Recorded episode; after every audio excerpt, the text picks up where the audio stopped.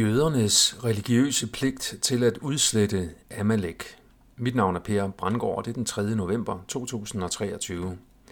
Mitzvah nummer 599 dikterer, at Amaleks efterkommere skal udryddes.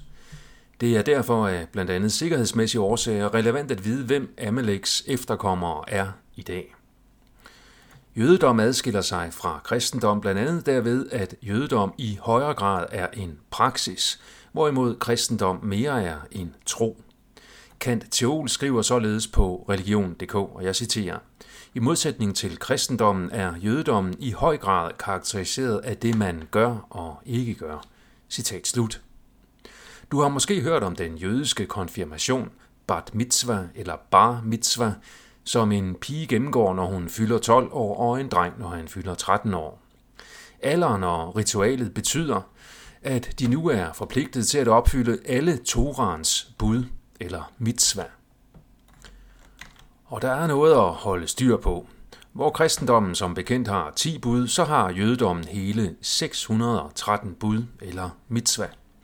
Det er befalinger, som jøderne er forpligtet til at overholde. Derfor bliver jødedom, ligesom islam, kategoriseret som en lovreligion, da religionen handler om at overholde den religiøse lov i praksis. Det er i jødernes tilfælde så de 613 mitzvah, som måske hedder mitzvot i flertal. Tre af de 613 handler om israeliternes ærkefjende Amalek. Mitzvah nummer 598. Husk, hvad Amalek gjorde mod israelitterne. Mitzvah nummer 599. Udryd Amaleks efterkommere.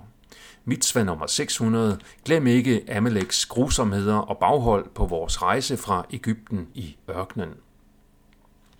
Amalek var en nation beskrevet i den hebraiske bibel som israeliternes ærkefjende.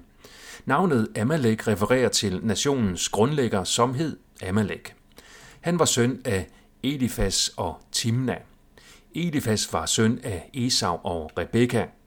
Esau var den første fødte tvillingebror til Jakob. Jakob var som bekendt israeliternes stamfader, hvilket han baserede på via afpresning, køb og bedrag at stjæle den profeterede førstefødselsret fra Esau. Esau var søn af Isak og Rebekka. Isak var søn af Abraham og Sara, og det var profeteret, at hans førstefødte søn skulle være israeliternes stamfader. Det er så rettelig Esau og ikke Jakob, der var udvalgt af Gud, hvilket måske kan forklare, at jøderne altid har haft et horn i siden på Esau og hans efterkommere.